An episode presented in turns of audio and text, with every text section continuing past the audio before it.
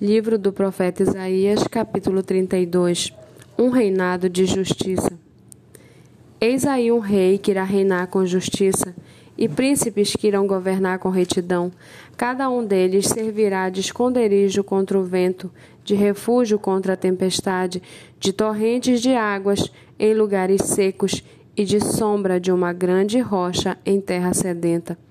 Os olhos do que vem não se fecharão, e os ouvidos do que ouve estarão atentos. O coração dos apressados saberá compreender, e a língua dos gagos falará com rapidez e clareza. O tolo nunca mais será chamado de nobre, e o fraudulento nunca mais se dirá que é generoso, porque o tolo fala tolices e o seu coração só pensa em fazer o mal, para praticar iniquidade e para proferir mentiras contra o Senhor, para deixar o faminto sem comida e o sedento sem ter o que beber.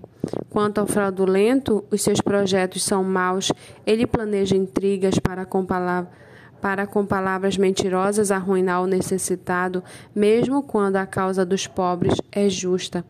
Mas o nobre projeta coisas nobres e pela sua nobreza se mantém em pé.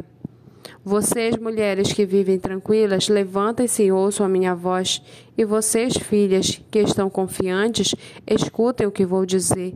Daqui a pouco, mais de um ano, vocês que estão confiantes vão tremer de medo, porque a vidima se acabará e não haverá colheita. Vocês, mulheres que vivem tranquilas, comecem a sentir pavor e vocês que estão confiantes, tremam de medo.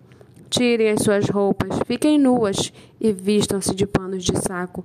Batam no peito e chorem por causa dos campos aprazíveis e por causa das vinhas frutíferas. Porque a terra do meu povo virão espinheiros e ervas daninhas. Chorem também por causa de todas as casas onde há júbilo na cidade cheia de alegria. O palácio será abandonado, a cidade populosa ficará deserta. Ofel e a torre da guarda servirão de cavernas para sempre, para a alegria dos jumentos selvagens e pastagem dos rebanhos. Isso será assim, até que se derrame sobre nós o Espírito lá do alto. Então o deserto se tornará em pomar, e o pomar será tido por bosque, a retidão habitará no deserto e a justiça morará no pomar.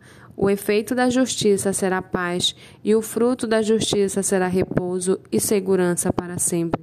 O meu povo habitará em moradas de paz, em moradas bem seguras e em lugares quietos e tranquilos, mesmo que haja granizo, caia o bosque e a cidade seja inteiramente arrasada.